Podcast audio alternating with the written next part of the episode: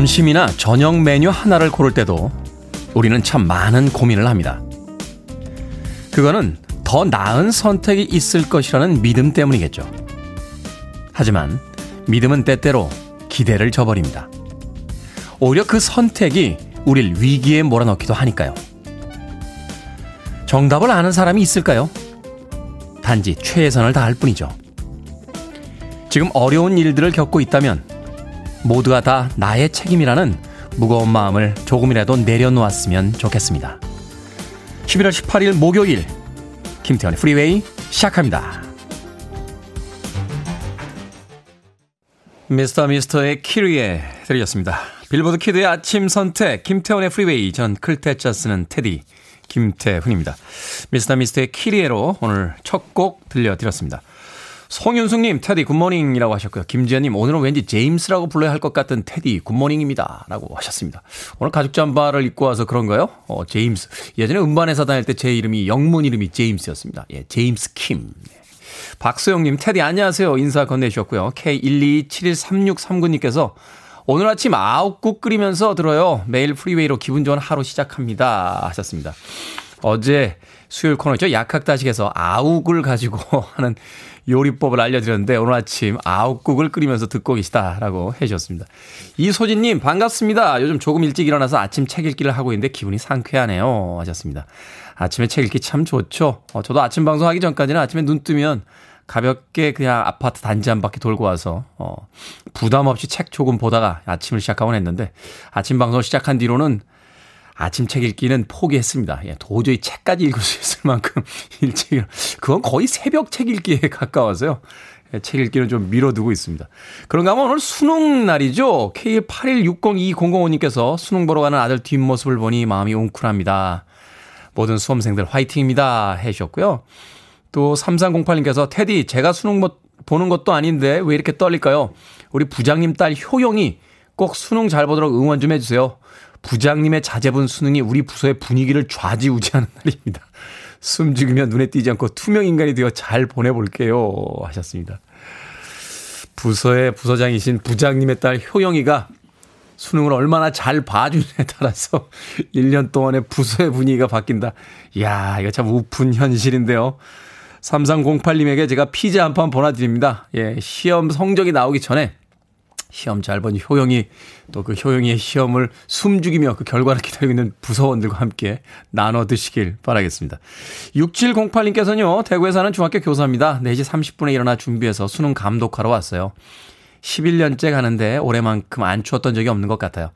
날씨만큼 수험생들 모두 포근한 마음으로 시험 잘 치길 바랍니다. 최연실이라고 본인의 성함도 밝혀 주셨습니다. 자, 인생에 있어서 가장 큰 일, 오늘 경험하게 되는 수험생들 모두 다 건투를 빕니다. 세상과 함께 멋지게 한번 붙어보는 거죠. 붙었다라고 해서 인생 모든 것들이 다 해결되는 건 아니고 또 떨어졌다라고 해서 인생 모든 것들이 다 어두워지는 것도 아닙니다. 인생에서 한번 멋지게 세상과 한번 붙어보시길 바라겠습니다. 자, 여러분들 참여 기다립니다. 문자번호 샵 1061, 짧은 문자 50원, 긴 문자 100원, 콩으로는 무료입니다. 여러분은 지금 KBS 2라디오 김태현의 프리웨이 함께하고 계십니다. KBS 2라디오 yeah, go ahead.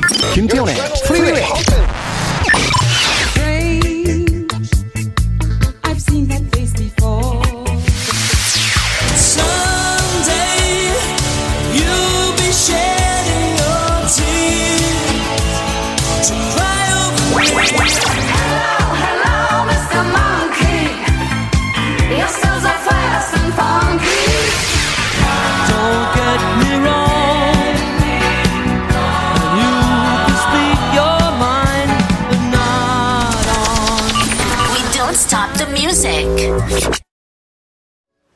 참 좋네요. 빌리 알레시와 바비 알레시, 쌍둥이 형제로 구성된 알레시 브라더스의 Oh Lori 들으셨습니다.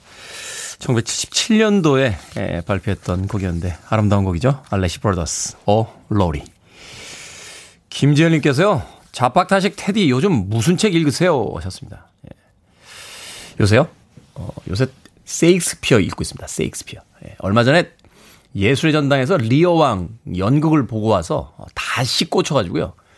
리어왕 읽고 예, 오셀로 읽고 최근에 맥베스 읽고 있습니다. 맥베스. 폼 나지 않습니까? 아, 무슨 책 읽으십니까? 다들 세익스피어를 읽고 있습니다. 학교 다닐 때 예전에 열심히 읽었다고 생각했는데 다시 보는데요. 하나도 모르겠어요. 이런 이야기가 있었나 할 정도로 책이라는 게 한 번 읽고 마는 게 아니구나 하는 생각 해보게 되고 또 고전이 가지고 있는 또 즐거움이 있습니다. 책 볼 때 왜 요즘 베스트셀러들 보면 실용서들이 많죠. 뭐 재테크에 대한 책들도 많고 자기 개발서들 많고 아니면 이제 가벼운 에세이류가 주로 이제 서점에 많이 나와 있는데 이상하게 그 책도 취향을 타서요. 어, 제 취향은 아닌 것 같아요. 그런 책들은. 자기 개발서를 열심히 읽는 친구를 한번 본 뒤에 야 우리쯤 되면 이제 개발이 끝났어야지 아직도 개발 중이냐고 놀렸던 그런 기억도 있는데 저는 그냥 옛날 문학책들이 편합니다. 아, 어릴 때 아마 읽었던 기억 때문이 아닐까 하는 생각합니다. 그런 게 궁금하세요? 0502님, 테디 잘생겼다고 소문은 무성하지만 저보다는 조금 못생겼다고 자신합니다. 오늘도 열심히 듣고 있는 청취자가 하셨습니다. 강동원 씨세요? 예? 강동원 씨가 우리 방송 듣고 있나? 그렇지 않은 다음에는 저보다 잘생기기 쉽지 않습니다. 0502님. 혹시 조인성 씨세요? 0502님? 음, 강동원 씨나 조인성 씨가 아닌다면 저보다 잘생기기 쉽지 않거든요. 아, 0502님의 의견은 무시하도록 하겠습니다. 자, 8783님, 택시 운전 중인 기사입니다. 수험생이 아닌 감독관님 태우고 멀리까지 왔습니다. 오늘 모두들 좋은 결과가 있길 바랍니다. 하셨습니다. 수험생들 이제 입장이 시작되고 있을 텐데요. 어, 빨리 그 시험 보는 시험 장소에 도착할 수 있도록 어, 수험생이 없는 차들은 좀 양보 운전도 해 주시고요. 또 출근 오늘 조금 늦게 하도록 돼 있죠. 예, 좀 여유 있게 아침 시간 출근하시면서 수험생들에게 넓은 길 만들어 주시길 부탁드리겠습니다. 자, 송윤숙님의 신청곡으로 합니다. 포인터 시스터스 점프.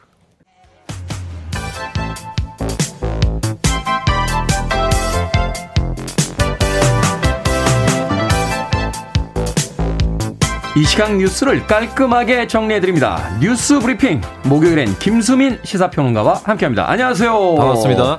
자, 2022학년도 대학 수학 능력 시험이 드디어 오늘 치러집니다. 코로나 확진자나 자가격리자들 별도의 공간에서 시험을 보게 됐죠? 네, 그렇습니다. 오늘 전국 1,300여 개 시험장에서 시행이 되는 2022학년도 대학 수학 능력 시험인데요.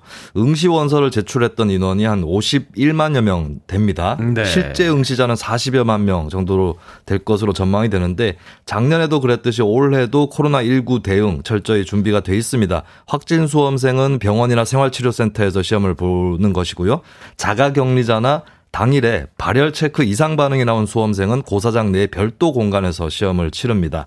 그리고 이 밖에도 예년 수능처럼 여러 가지 수험생들을 위한 배려들이 있는데요. 관공서나 기업체 출근 시간이 연기가 됩니다. 그리고 네. 영어 듣기 평가 시간에 소음 통제도 이뤄지는데 음. 관공서 기업체 출근 시간 오전 10시 이후고요. 어, 시험장 근처의 군부대 수험생 등교 시간에 또 이동을 자제하기로 했습니다. 음. 지하철 버스도 증차 편성이 되고 개인 택시 부재도 해제가 되는 그런 날이죠. 또 시험장 200m 전방부터 대중교통을 제외한 차량 출입이 통제가 됩니다.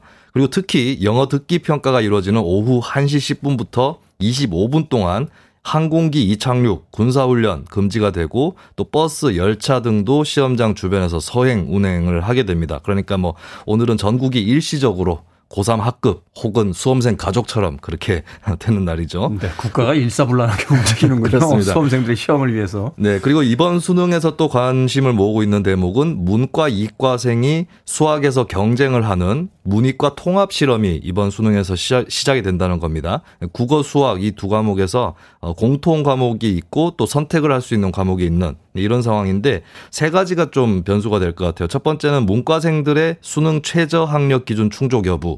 이고 음. 두 번째는 이과생이 수학에서 고득점을 한 다음에 인문계열의 경제학이라든지 경영학 이쪽으로 지원하는 현상이 일어날 것으로 보이고요. 세 번째는 6년제 약학대학 입시 부활로 이과 출신 고득점 재수생들이 고3과 경쟁하는 그런 음. 국면도 펼쳐지고 있습니다. 그렇군요. 예년에 비해서 또 바뀐 부분들도 있고 어찌됐건 오늘 또 인생에서 가장 중요한 하루를 맞고 있는 수험생들을 위해서 뭐 비행기 이착륙부터 네. 어, 관공서들의 어떤 그 출퇴근 시간까지 조정이 되는 출근 시간까지 조정이 되는 그런 일들이 오늘 있을 것 같습니다. 모든 수험생들 오늘 진심으로 시험 잘 보시길 바랍니다. 자, 방역 당국이 코로나19 유행 위험도 평가 지표를 발표했습니다. 앞으로는 이 지표에 따라서 현재 코로나19 상황이 어떤지 이제 평가를 한다. 하는 건데 지금까지 이제 지표와는 달라진다는 내용이죠. 내용이 어떻습니까? 네, 일단은 당국에서 발표한 코로나19 유행 위험도 평가 지표 내용을 살펴보면 17가지 지표를 통해서 판단을 한다라고 하는 것이고요. 특히 핵심적으로는 중환자실 병상 가동률이라든지 의료 대응 역량 대비 발생 비율, 주간 신규 위중증 환자 수 이렇게 어 주로 따져 가지고 발표를 한다는 것입니다. 어 그리고 매주간 주간 평가를 발표하는 것 외에도 예를 들어서 중환자실 병상 가동률이 75% 이상 이렇게 위험도가 높을 경우에 실시하는 긴급 평가 도 도입을 한다라고 당국에서 밝혔는데 네. 여기에 따라서 일단 어제 정은경 질병관리청장이 현재 상황에 대해서 위험도 평가를 발표를 했거든요. 뭐 지난주에 대해서 가평가 정도로 한 건데 어 전국은 낮음, 위험도 낮음이고요. 비수도권은 매우 낮음, 다만 수도권은 중간이라고 발표가 됐습니다. 네. 아, 수도권은 중환자 병상 가동률이 70%에 육박하고 어, 위험도가 점차 증가하고 있는 것으로 판단한다라고 하는 것이고 앞으로도 어, 국민들이 이 지표를 참고를 하셔서 현재 방역 상황을 진단을 하실 수 있을 것 같습니다. 네, 위중증 환자들이 늘고 지금 사망자들 숫자가 좀 늘고 있다라고 해서 걱정이 되는데 개인 방역들 좀 더 철저히 약간은 좀 이제 거리두기가 완화되면서 긴장들이 좀 풀린 부분들이 있는데 다시 한번 좀 긴장의 끈을 좀 조여야 될 것 같습니다. 대선 후보와 노장 정치인들의 만남 소식입니다. 더불어민주당 이재명 대선 후보는 이해찬 전 대표를 또 윤석열 국민의힘 후보는 김종인 전 위원장을 만났는데 윤석열 국민의힘 후보는 만났다고 하고 김종인 전 위원장은 네. 아니다. 뭐 이렇게 이야기 나오요. 어떻게 되는 겁니까? 일단은 비공개 회동을 두 사람이 한다라고 했는데 그리고 큰 이견이 없었다라고 윤석열 후보 측에서 밝히기도 했거든요. 근데 김종인 전 위원장은 또 만남 자체를 부인하는 그런 모습을 보였습니다. 일단은 선대위원회, 선거대책위원회 인선에 대해서 어느 정도 가닥이 잡힌 부분은 이준석 대표가 상임선대위원장을 맡는다. 그리고 원희룡 전 제주지사나 나경원 전 의원이 공동선대위원장 합류가 예상된다. 이런 부분들입니다.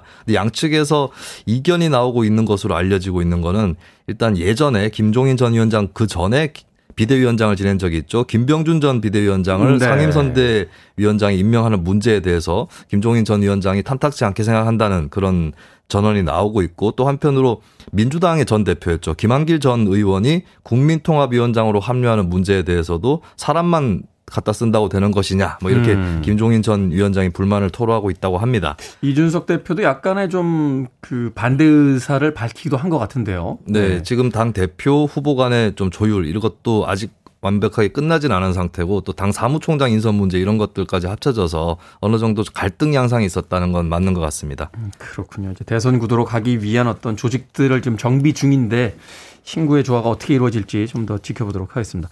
자, 시사 엉뚱 퀴즈. 오늘의 문제 어떤 문제입니까? 네, 수험생이라면 수능에 최선을 다하고 사람이라면 남이 차려준 밥상에 투정 말고 수능해야 할 것입니다. 여기서 오늘의 시사 엉뚱 퀴즈입니다. 밥상에 수능하지 못하는 사람, 편식하는 사람 중에 순대를 못 먹는 사람도 있는데요. 원래 순대는 돼지 창자에 갖가지 재료를 넣고 찐 음식이지만 강원도에서는 돼지 창자 대신에 이것에다가 여러 재료를 넣어서 쪄냅니다. 이것은 무엇일까요? 1번 오징어, 2번 악어, 3번 제규어, 4번 열중쉬어. 자, 오늘의 시사엉뚱 퀴즈 보니까 우리 작가들이 얼마나 문제를 짜내기 위해서 힘들었는지 알 수 있습니다. 정답 아시는 분들 지금 보내주시면 됩니다. 재미는 오답 포함해서 총 10분께 아메리카노 쿠폰 보내드리겠습니다. 원래 순대는 돼지 창자에 갖가지 재료를 넣은 음식이지만 강원도에서는 돼지 창자 대신 이것에 여러 재료를 넣어 쪄냅니다. 이것은 무엇일까요? 1번은 오징어, 2번은 악어, 3번은 제교, 4번은 열중효 되겠습니다. 문자번호 샵 1061, 짧은 문자 50원, 긴 문자 100원, 콩으로는 무료입니다. 뉴스 브리핑 김수민 시사평론가와 함께했습니다. 고맙습니다. 네, 감사합니다.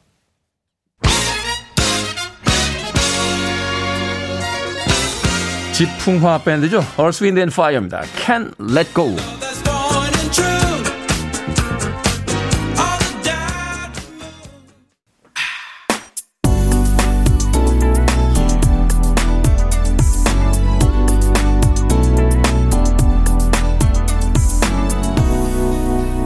김태훈의 Freeway. 낭만적이었던 어떤 시대의 분위기가 느껴지십니까? 토미보의 My Angel Baby 들으셨습니다. 이 토미보는 1970년대에 활동했던 미국의 밴드인데요. 사람 이름처럼 들리죠. 토미보. 어. 이 토미보라는 이름은 그 항구에 정박되어 있던 새우잡이, 나무로 만든 새우잡이 배의 이름을 갖다가 밴드의 이름을 삼았다고 합니다. 그들의 78년도 히트작 My Angel Baby 들으셨습니다. 자, 오늘의 시사 엉뚱 퀴즈. 강원도에서 순대를 만드는 이것은 무엇일까요? 정답은 1번 오징어였습니다. 오징어. 5795님, 오징어래요. 하면서 정답 보내주셨습니다.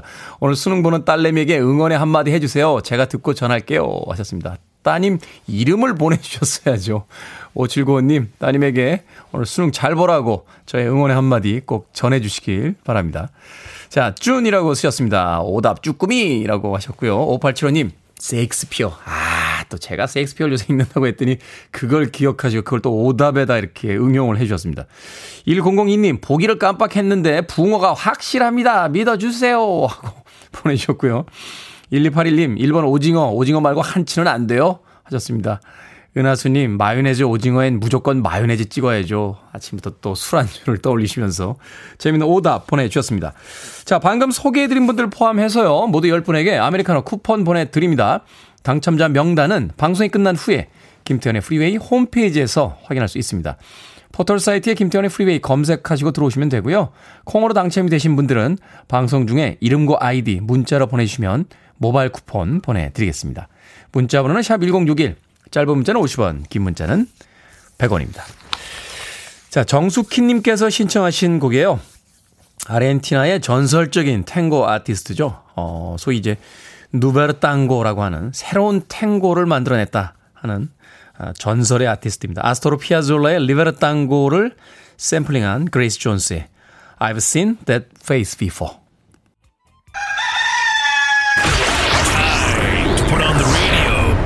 김태훈의 프리웨이 Are you ready?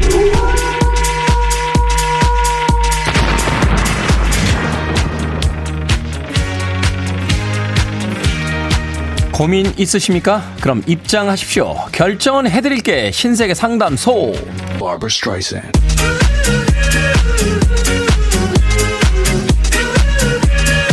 김태수님, 회사 일이 밀렸는데 평일 야근을 할까요? 아니면 평일엔 일찍 퇴근하고 토요일에 출근해서 일할까요?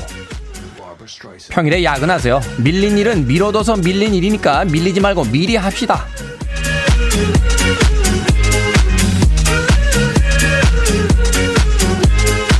박봉기님, 와이프가 자꾸 음악에 맞춰 무리한 춤을 춥니다. 다소 부담스러운데 계속 하라고 놔둘까요? 아니면 말릴까요?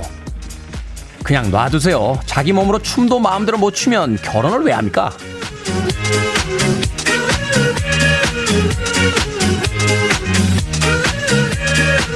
2947님, 주말에 스포츠 관람을 하려는데 남편은 프로야구, 아들은 프로 축구를 원하고 있습니다. 저는 이러지도 저러지도 못하고 사이에서 고민입니다. 어느 쪽으로 가야 할까요? 남편과 함께 프로야구. 결국 아이들은 떠나고 남게 되는 건 그 사람입니다.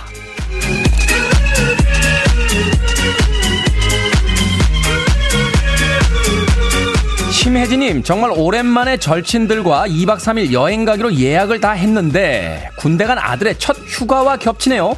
여행을 갈까요? 아니면 아들을 마중 나갈까요? 절친들과 여행 가세요. 아들도 휴가 나오면 친구 만나러 나가지 집에 안 있습니다.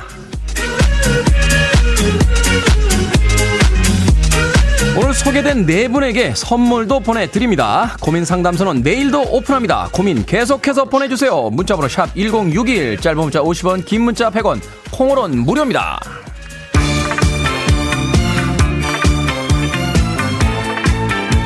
자, 그때나 얘나 촌스럽군요. Arabesque, Hello Mr. Monkey.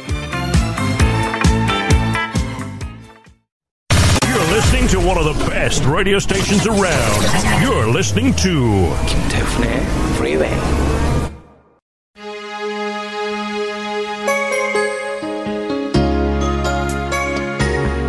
빌보드 키드의 아침 선택 KBS 2라디오 김태훈의 프리웨이 함께하고 계십니다.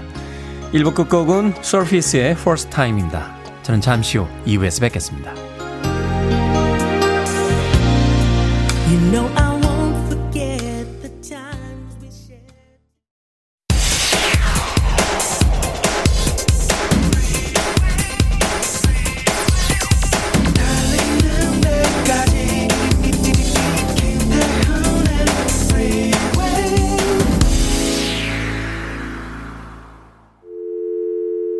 Need your arms around me. I need to feel your touch.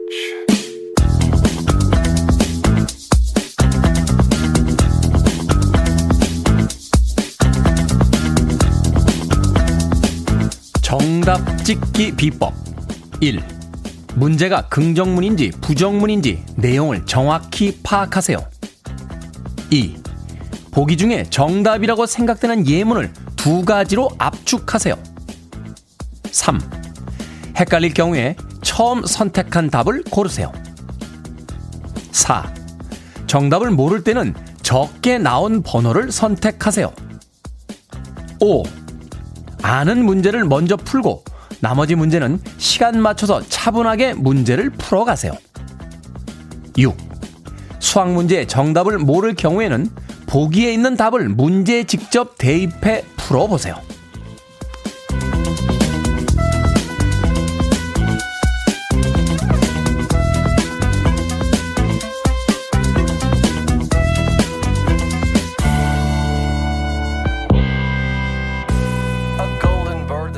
뭐든 읽어주는 남자. 오늘은 청취자 김윤숙 님이 홈페이지에 올려주신 정답 찍기 비법을 읽어드렸습니다. 지금쯤 대부분의 수험생이 시험장에 입시를 했을 텐데요. 8시 10분 입실이 완료가 되면 8시 40분부터 1교시 국어가 시작됩니다. 아는 문제부터 최선을 다해 풀고 모르는 문제는 남는 시간에 잘 찍어야죠. 특히 정답으로 같은 숫자가 연달아 나오더라도 마음이 약해져선 안 됩니다. 괜히 찜찜해서 바꿨는데 바꾼 답이 정답이고 앞서 연달아 나온 숫자들이 다 틀린 답이면 큰일 나는 거 아니겠습니까? 아, 물론 제 경험담은 아닙니다. 19, 20살 인생의 가장 큰 일을 치르고 있을 오늘 수험생들을 위해서 빌리 조엘의 My Life 2부 첫 곡으로 들려드렸습니다. 김태훈의 프리웨이 2부 시작했습니다. 앞서 일상의 재발견, 우리 하루를 꼼꼼하게 들여다보는 시간, 뭐든 읽어주는 남자. 오늘은 청취자 김윤숙 님이 홈페이지에 올려주신 정답 찍기의 비법 읽어드렸습니다. 이은희님, 보기 중 제일 긴 문장을 정답으로 찍었는데 모를 땐 3번이라고 하셨고요. 김보배님, 밀려 쓰지 않기 매우 중요합니다. 하셨습니다.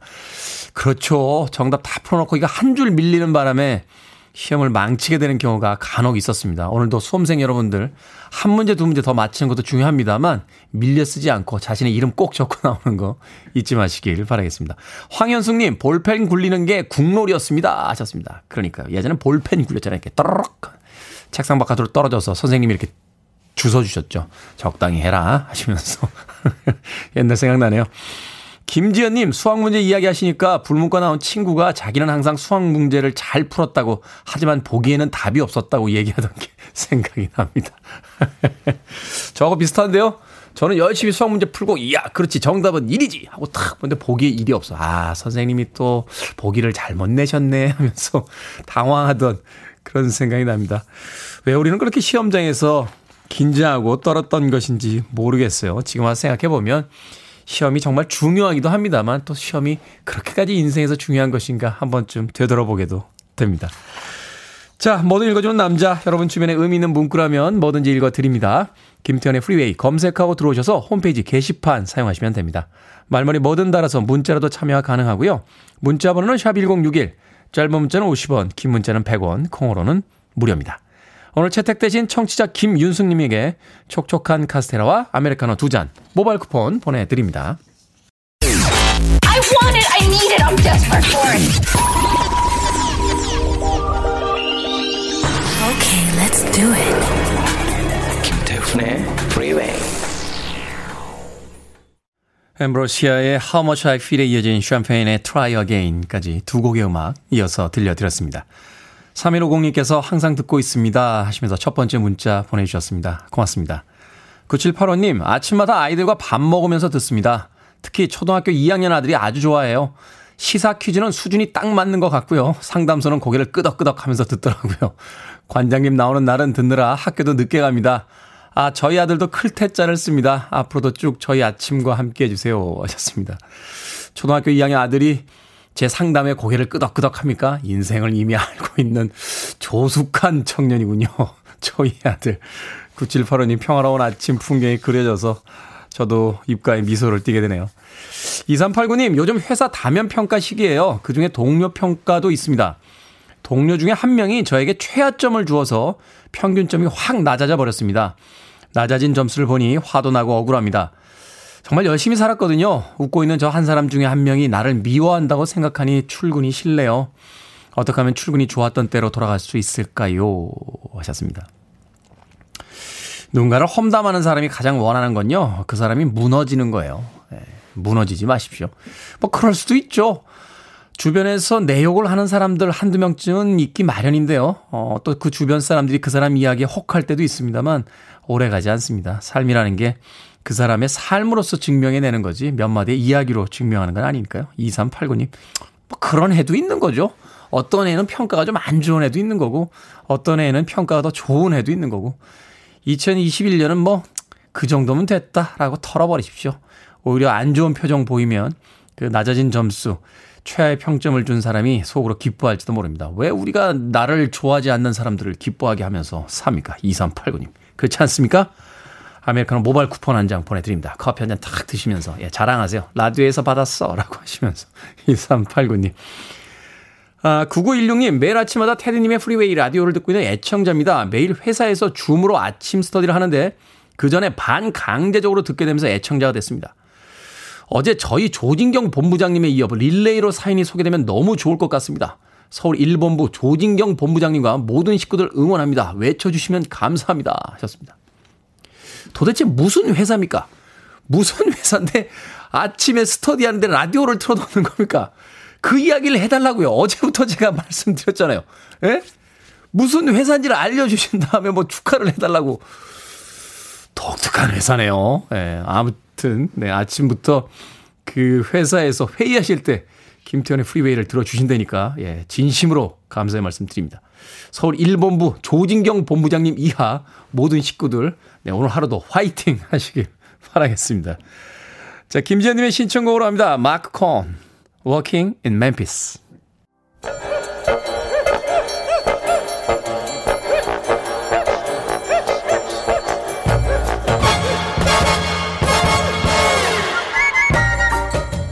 온라인 세상 속 촌철살인 해학과 위트가 돋보이는 댓글들을 골라봤습니다. 댓글로 본 세상.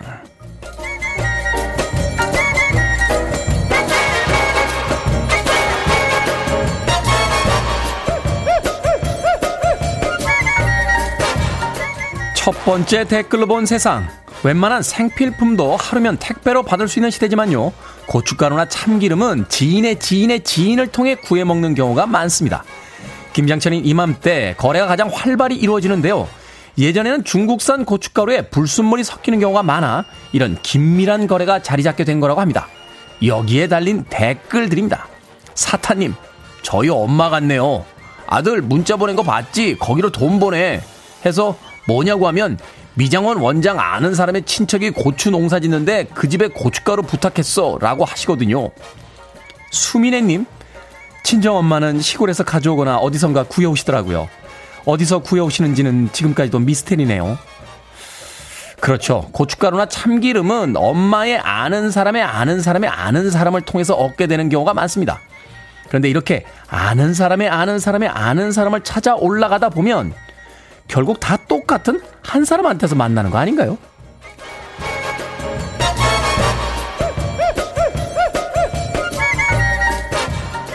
두 번째 댓글로 본 세상. 길거리에서 파는 터키 아이스크림. 꼭 한 번에 주지 않고 줄 듯 말 듯 장난을 치는 경우가 많죠. 도대체 왜 그러나 싶지만 이렇게 여러 번 아이스크림을 치대야 더 부드럽고 맛이 깊어지기 때문이라고 합니다. 아무리 뒤집어도 떨어지지 않는 점성을 보여주기 위한 퍼포먼스이기도 한데요. 현지에서는 15분 이상 장난을 치기도 한다는군요. 여기에 달린 댓글들입니다. 베일님, 장난치지 말고 라는 말을 어금니 꽉 깨물고 가장 진심으로 말할 수 있는 곳이죠. 밍밍님, 저는 장난 기대하고 갔는데 그냥 주셔서 서운했어요. 저도 이태원에서 한번 사먹은 적이 있습니다. 줄 듯 말 듯 장난을 너무 치셔서 순간 그분 멱살 잡을 뻔 했다는 거 아닙니까? 그런데 이렇게 깊은 뜻이 있는지는 정말 몰랐거든요. 하지만 남자들에게는 그냥 몇 번 하시다가 주시고 여자분들은 꽤 오랫동안 장난을 치시더라고요. 기분 탓이겠죠? 기분 탓이야. I want to break free. Are you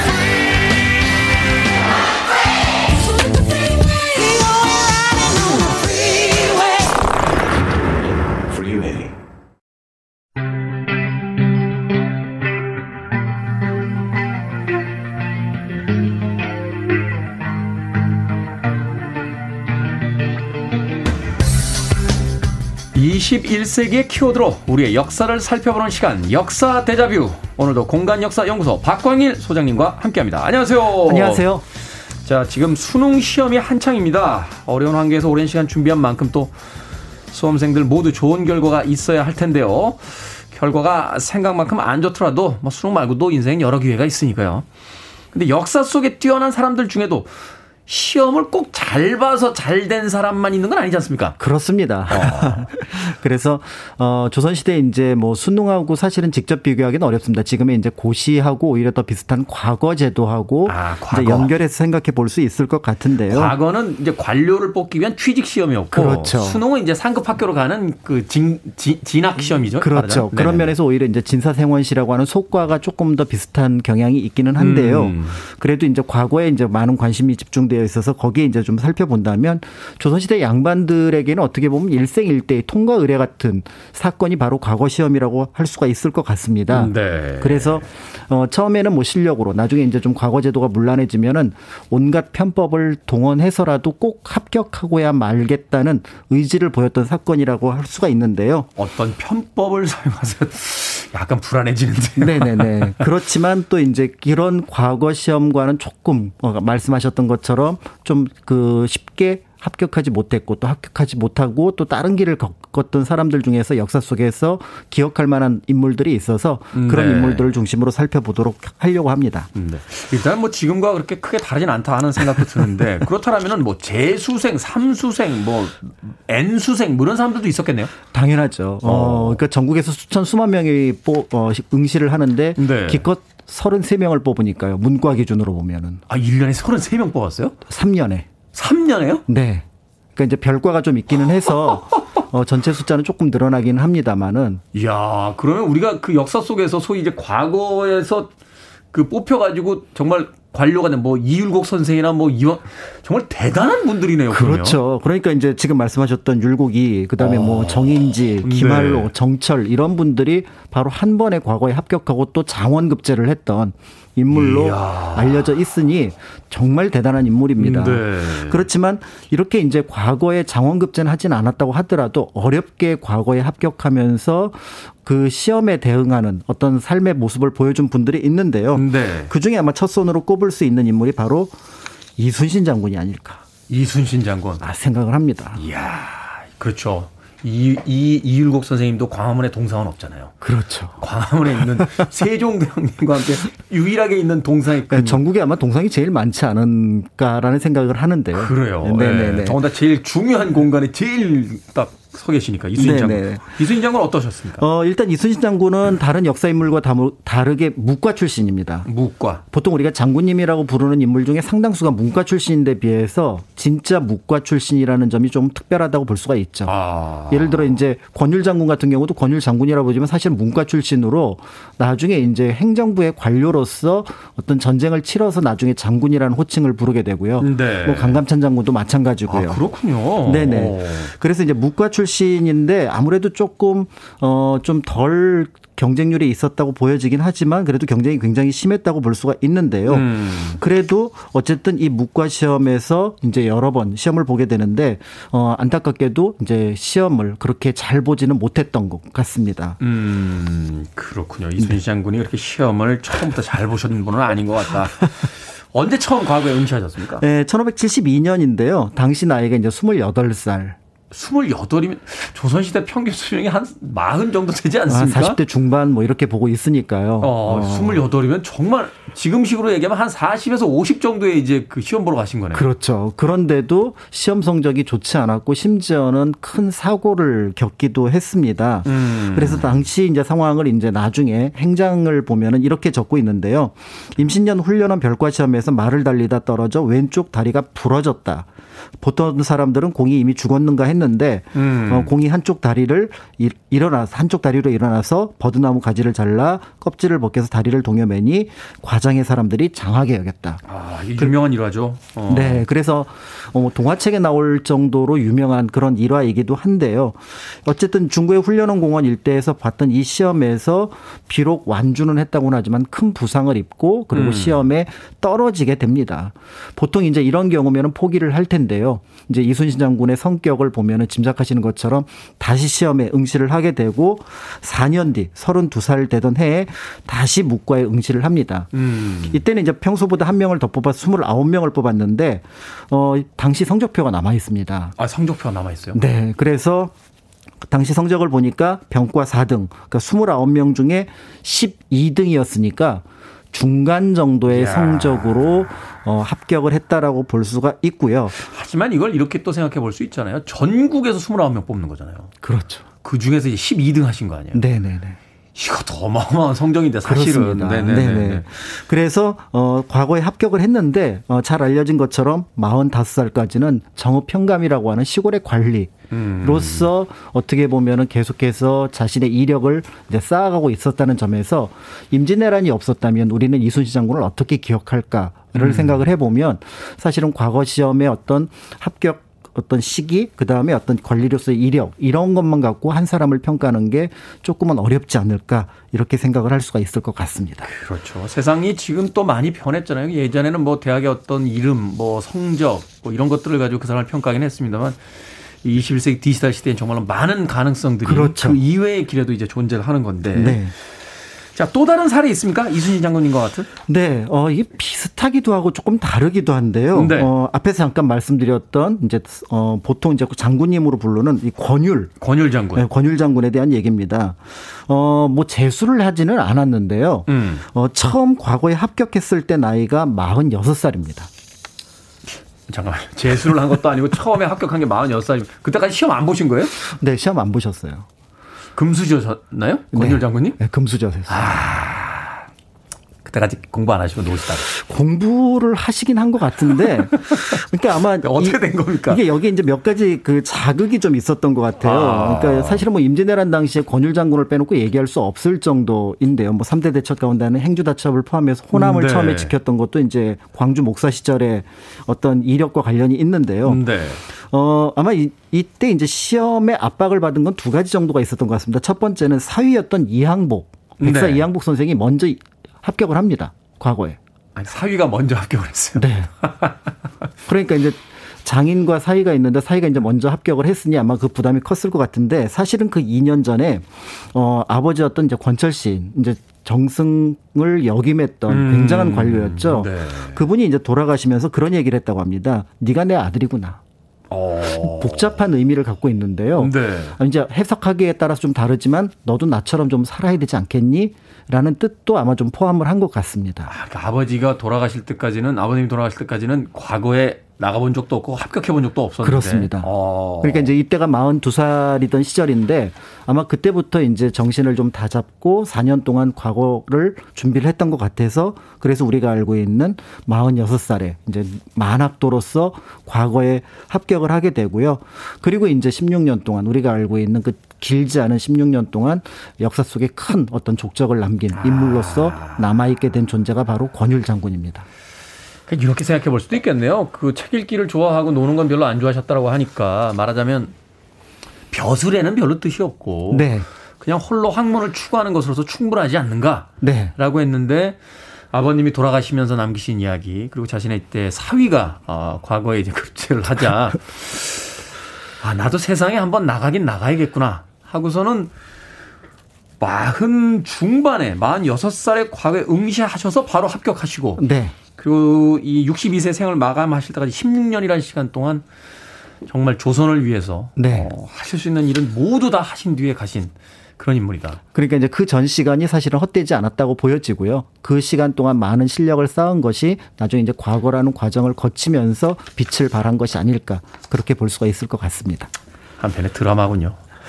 자, 이토록 간절한 소망이 있다면 언젠가 이루어지겠죠. 언젠가 미래에 Glass Tiger의 음악 듣습니다. Someday. Glass Tiger의 Someday 듣고 왔습니다.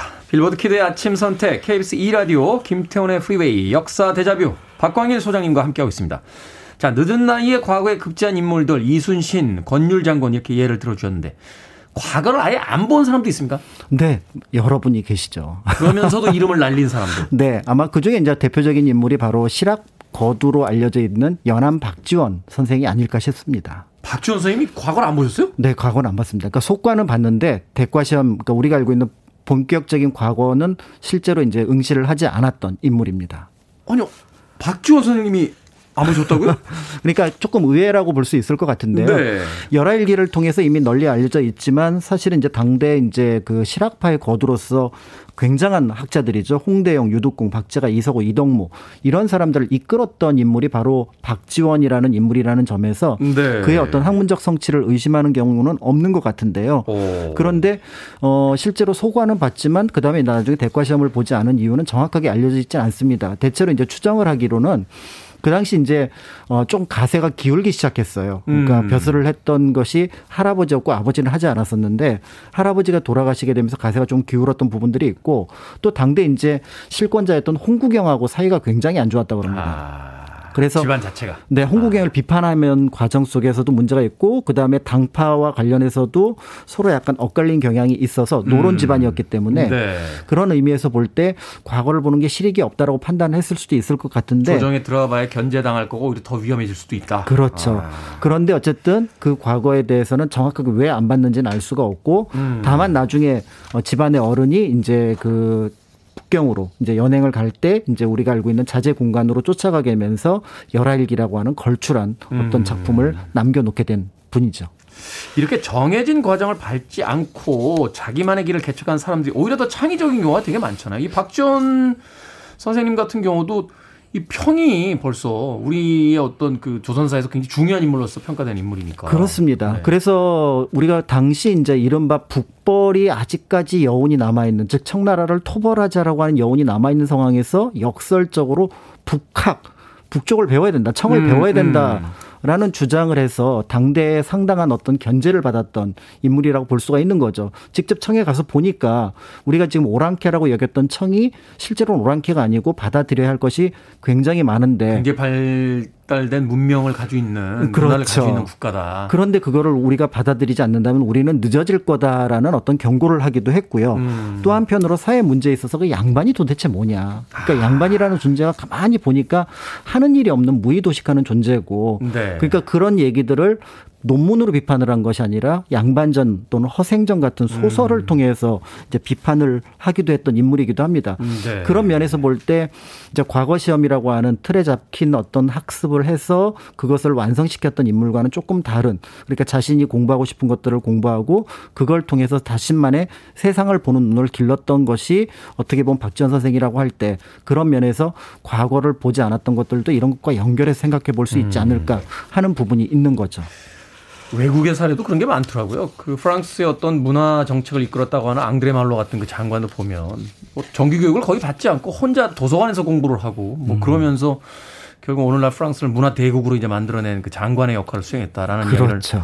하기도 하는데 그 정해진 틀에서 벗어났을 때 오히려 더 많은 것을 볼 수 있는 또 기회를 얻기도 한다. 그렇습니다. 과거를 보지 않았던 것이 공부를 하지 않았던 것이 아니라 다른 공부를 했다라고 보시는 것이 좋을 것 같고요. 조선시대 과거 시험 언제까지 치러졌습니까? 어, 1894년 5월 15일 날 마지막 과거가 시행이 됩니다. 네. 어, 이 시기에 이르게 되면 이제 응시자 숫자가 폭발적으로 늘어나는데요. 23만 7천 명이 응시를 했고요. 당시 인구로서는 엄청나군요. 네. 그다음에 문과 59명, 그다음에 무과 1,147명을 뽑습니다. 조선 후기로 가면 이제 무과를 더 강해지는군요. 수백 명 이상을 뽑게 되는데요.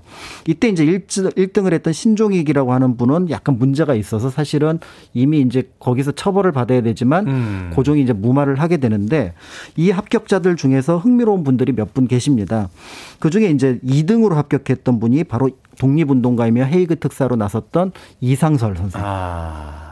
이 여기에 이제 들어가 있어서 사실은 네. 이분이 1등이 됐어야 되는데 뭔가 중간에 문제가 있었다라는 평가가 있고요. 네. 그 다음에 이제 병과 10등 한 중간 정도의 성격의 홍종우라는 인물이 있는데 어, 이 사람 굉장히 좀 독특한 인물이죠. 우리나라 최초의 자비 유학생으로 프랑스에 가서 춘향전을 불어로 번역을 하기도 했습니다. 대단하네요.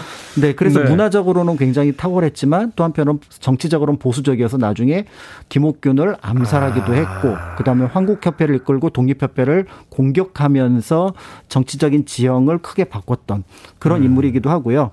그다음에 이제 거의 끝으로 합격했던 윤덕영이라는 인물이 있는데 어, 친일파의 거두로서 그러니까 순종효왕후의 큰 아버지였음에도 불구하고 그 지위를 이용해서 친일파로서 그래서 경술련 나라를 망하게 하는데 결정적인 역할을 했고 그 이후에 호의 호식을 했던 어떤 비판받아 마땅한 인물이라는 점에서 과거라는 제도 하나를 가지고 또 합격이라는 것 하나를 가지고 어떤 한 사람을 평가하는 것은 굉장히 조심스러운 일이다라는 것들을 다시 한번 생각하게 하는 마지막 시험입니다. 위대한 인물들이 위대한 일을 하기 위해서 공부를 잘했던 사람들도 있습니다만 세상을 망친 사람들 중엔 또 공부를 잘했던 그렇습니다. 사람들도 있다는 거. 공부 자체가 그 사람을 평가를 하진 않는다라고 이야기해 주셨습니다. 역사 대자뷰 오늘은 공간역사연구소 박광일 소장님과 함께 조선시대 과거에 대해서 알아봤습니다. 고맙습니다. 감사합니다.